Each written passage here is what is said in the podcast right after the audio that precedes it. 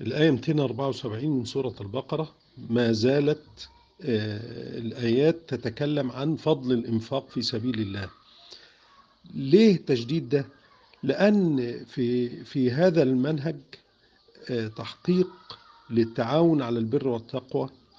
وسد لحاجة الفقراء بكرامة وعزة من غير ما يضطروا للسؤال وتطهير لمال الأغنياء من البخل والأنانية